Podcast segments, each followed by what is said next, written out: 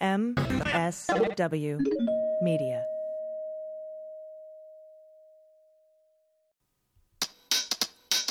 Hey, this is Tiffany Thiessen, and you're listening to What We're Drinking with Dan Dunn.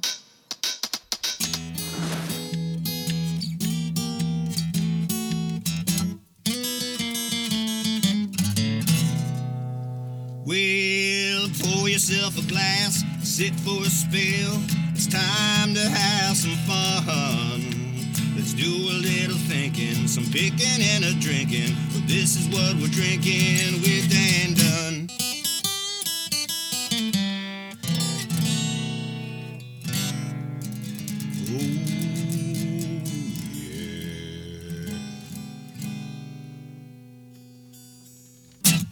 Oh. What we're drinking today, I'm drinking anyway, is uh, Glen Grant 15 year old batch strength single malt scotch whiskey. Um, hmm. I need it. Uh, back in the 6th century, the Arabs of Mesopotamia were distilling spirits from grapes for medicinal reasons and perfume. And uh, uh, Celtic missionaries got a whiff of the stuff and they brought it back uh, to Scotland, the distilling techniques. So we've got two diverse cultures to thank for this uh, whiskey, the Glen Grant 15, which Jim Murray, legendary whiskey expert Jim Murray, called the 2018 Scotch of the Year. Um, the experience is pure joy. Really is. Fruity, dessert like, a little bit of vanilla, some pear slices, 100 proof. It's a 180 year old brand. Again, Glen Grant 15 batch strength single malt. It's $80 a bottle, and that is what I'm using to fortify myself today. And I'll be honest, I need it. I am rattled. I just watched a briefing from the White House in which uh, A, Dr. Tony Fauci, who's been the main source of accurate information, uh, he's made people feel a lot better, I think, in this country. He was conspicuously absent from the White House uh, press briefing today, and this coming on the heels of some damning statements he made about President Trump in an interview over the weekend. The other thing from this press conference, uh, Trump announced that all that stuff that the scientists and medical professionals are telling us about, you know, stuff we're going to need to do to stop the spread this virus, this deadly virus, stuff that he himself claimed to agree with just a few days ago. Well, that's all bullshit, apparently. He was trumpeting an argument that was uh, put forth, I think, probably first by the Wall Street Journal a few days ago. Uh, he Trump now says that things are going to be back to normal in a week or so. We're, we're going to be soon back in business, is how he put it, because business is all that matters right now, right? Uh, we're not going to let the cure be worse than the problem. So I don't. I guess that means millions of people can die as long as the uh, stock market goes back up, or know. Jesus fucking Christ! I just can't with this guy anymore.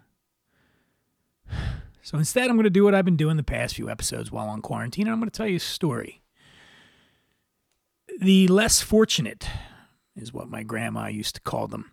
Those folks whose grimy, impecunious fingers clung to rungs beneath ours on the economic ladder, which is to say, homeless people and cockroaches. Because when I was growing up in Northeast Philly, even the economic ladder we clung to was metaphorical.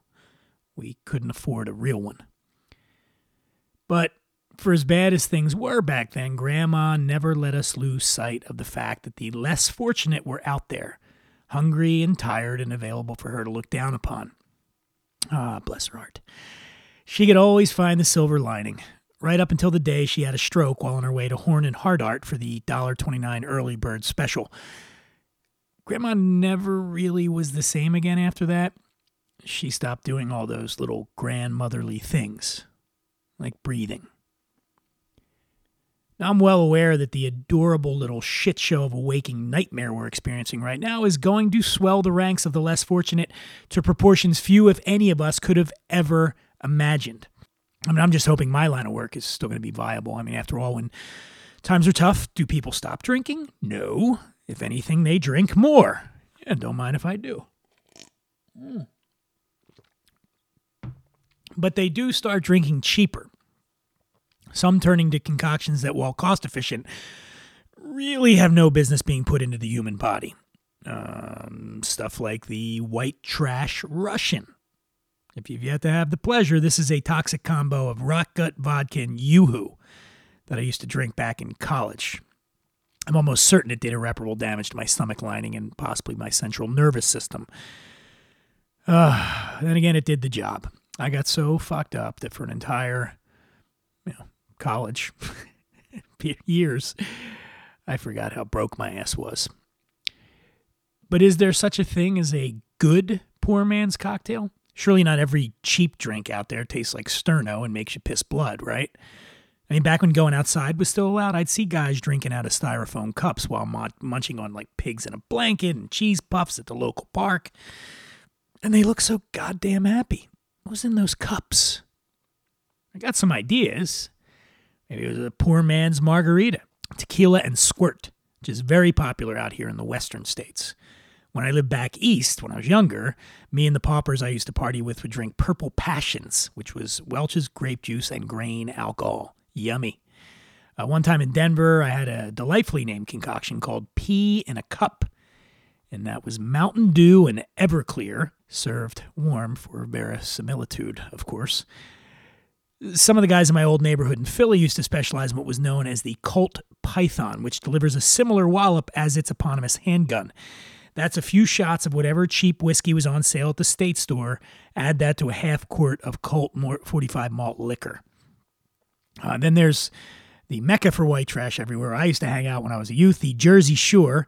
We go to parties that serve skippies.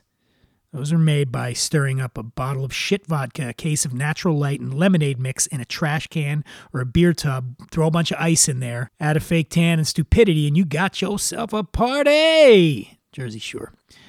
Uh, no, but seriously, I've done my research on on this, folks, and, and and even in the later years, I've done my research. Once upon a time, a couple years ago, I hit the closest liquor store by my house uh, here in Venice Beach called Davy Jones Liquor Locker, which isn't so much a final resting place for dead seamen as it is the killing fields for homeless people's livers. So the guy named Vlad behind the counter told me that the cheapest drunk in the store was a tie between a pint of Popov vodka and an abomination called Kessler American Blended Whiskey, which bills itself as smooth as silk. I'd venture it's more of a silk burlap blend. Uh, in the interest of science, because they were only $5 a pop, I bought them both. But after some brief experiments with the Kessler, I lost all interest in science and instead I became fascinated by something written on the side of the bottle of Popov. It said, now, all in caps, N O W exclamation point, unbreakable bottle. Now, this seems like a handy trait uh, in a product that makes people lose the coordination required to carry things. Plus, I like this sense of urgency generated by the caps and the exclamation point. It's as if they're daring you not to start drinking as soon as you hit the parking lot. In my lubricated state, however, I saw this less as a service to the consumer than as a prideful boast, which is how I ended up dropping a bottle of Popov vodka off my fourth story balcony, and how the cops found out where I lived. Which is how I came to make a video in which I dropped this bottle. Okay, uh, you can check it out on YouTube. Just uh, put in Dan Dunn Popov Vodka. It's P O P O V. Dan Dunn Popov Vodka. Amazingly, however, uh, while the Popov did lose structural integrity in the fall, let's just say It'll break you before you break it. And so, impoverished booze hounds, remember there's always hope. It's just that Hope is currently out of work and wondering how the fuck to pay the rent, so it's going by an assumed name these days. That clever alias? Popov vodka. Sure, it may not be as invincible as the fancy happy juice. I mean, I once heard about a case of Ketel One that survived an airplane crash. But at least you can rest easy knowing that even if you do manage to break a plastic bottle of Popov, you can still drink out of it without fear of slicing up your small intestine with shards of glass. How's that for a silver lining, Grandma? So call me less fortunate if you will. Hell, call me anything you'd like. I won't be listening, because I'm pretty sure the Popov made me go deaf. Now, say what you will about the classlessness of what I just told you about its buzz at any cost mentality, but it's how a lot of people drink in the real world, frankly. And this is one of those uncomfortable facts usually conveniently overlooked by people in my trade. We booze pundits like to tell ourselves that we're arbiters of some kind of high minded gourmet sensibility because we explore and elucidate, say, the subtle distinction between strains of yeast used in malt fermentation or the sophisticated chemistry of how to infuse flavors into recipes. But the truth is, the only reason we cover the good stuff is because rich people like to get fucked up on the good stuff, and they need someone to tell them about it. Most people, however, will settle for just getting fucked up. Place I learned the most about people just wanting to get fucked up was P and J's, the Philly joint my dad used to take me to when I was seven. I had plenty of time to learn because while technically my old man and I went there together, we didn't get much in the way of quality time, at least not once we got inside. See, Booze was always hanging out there, and Dad had been friends with Booze a lot longer than he'd known me. So they'd talk for a while privately, and I never knew what kind of mood he'd be in afterwards. Best to steer clear just in case. Then after a little while, Booze would usually meet some chicks and introduce them to Dad, and they'd all start talking. I sure as shit knew not to interrupt them then. Sounds bad, but looking back on it now, I can't honestly blame him for all this. Dad was young and single, and he liked booze a lot. What else was a guy like that expected to do in a bar except drink and hit on women? And the geniuses among you might point out that he might have started by not taking his kid to the bar every day, but honestly, I don't think it didn't occur to him not to. Anyway, I don't believe I suffered much as a result of his actions. If anything, his questionable behavior taught me to be independent and gave me some of the best pickup moves in my repertoire. Plus, Dad being preoccupied with Jack Daniels and Jane Doe simply meant I got to spend more time with Tall Paul. Tall Paul was the P in P and J's, the owner, head bartender, and karmic standard bearer of the establishment. He was like six foot seven, 250 pound behemoth renowned for his kind, humorous nature and large, sledgehammer like fists. He was a teddy bear most of the time, but woe betide troublemakers who attempted to make their trouble in his joint.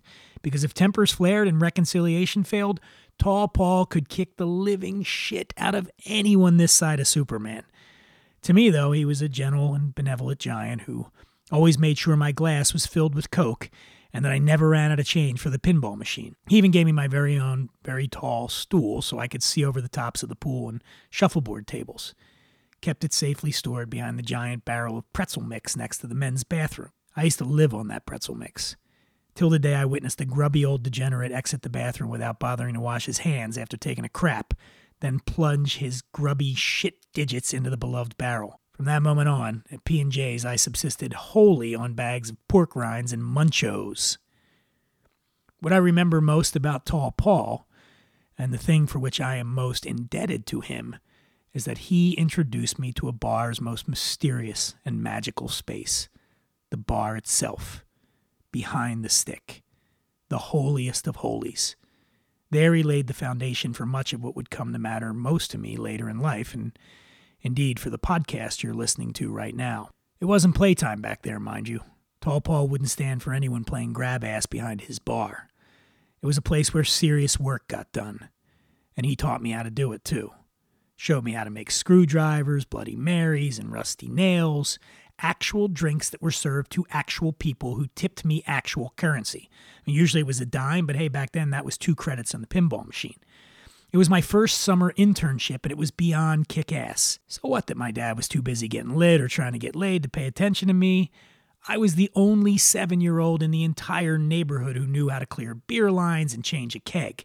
You think other kids my age understood what it meant when someone ordered from the top shelf instead of the well? Or what the letters on the soda gun stood for?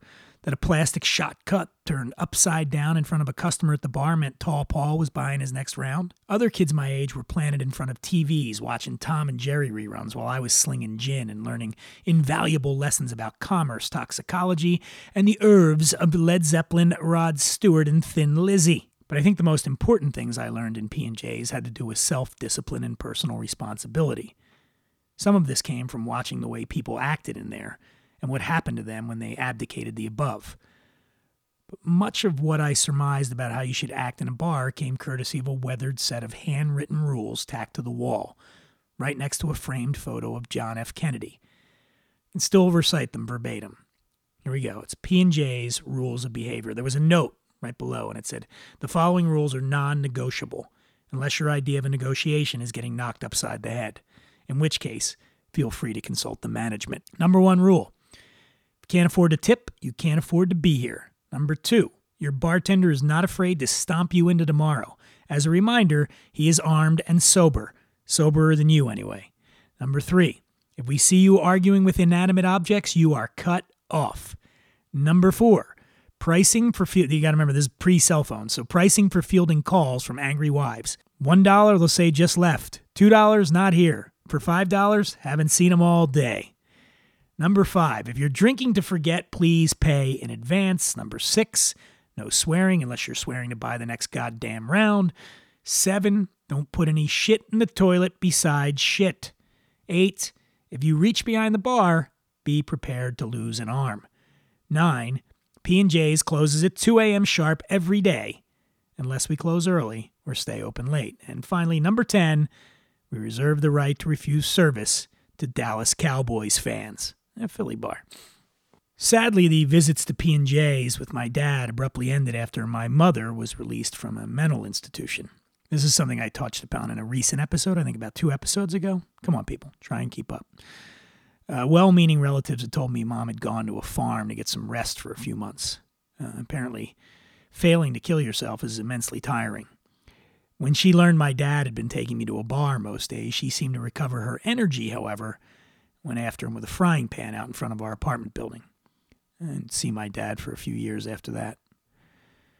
But I did see Booze. That guy still hung out at P&J's even though dad didn't. I wandered by the bar pretty regularly for a few weeks after the summer ended. I never got up the nerve to go inside without my old man, though. I just waited out on the curb, watching people come and go, always hoping the door would swing open and Tall Paul would be standing there smiling, a roll of dimes in one hand and a glass of Coke in the other. Come on in, little Dunn, he'd say. Where the hell you been? Support for what we're drinking with Dan Dunn comes from Manscaped, the best in men's below the belt grooming. Manscaped offers precision engineered tools for your family jewels. Listen, folks, when it comes to dating, it's a jungle out there. But when you do find someone who wants to take you home, you better make sure it's not a jungle down there. That's why I use Manscaped, a revolutionary electric trimmer that makes accidents a thing of the past. Their Lawnmower 2.0 has proprietary skin safe technology, so this trimmer won't nick or snag your nuts. Take my word on this. No, seriously, you don't want to Google snag your nuts. It's going to take you down a dark road. Another reason to get Manscaped is that you don't want to use the same trimmer on your face as you're using on your balls. That's just nasty. Oh, and Manscaped also has the Crop Preserver, an anti chafing ball deodorant and moisturizer. You already put deodorant on your armpits why not use it on the smelliest part of your body? Get 20% off and free shipping with the code DRINKING at manscaped.com. That's 20% off with free shipping at manscaped.com.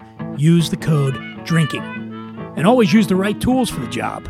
Always use Manscaped. Your balls will thank you.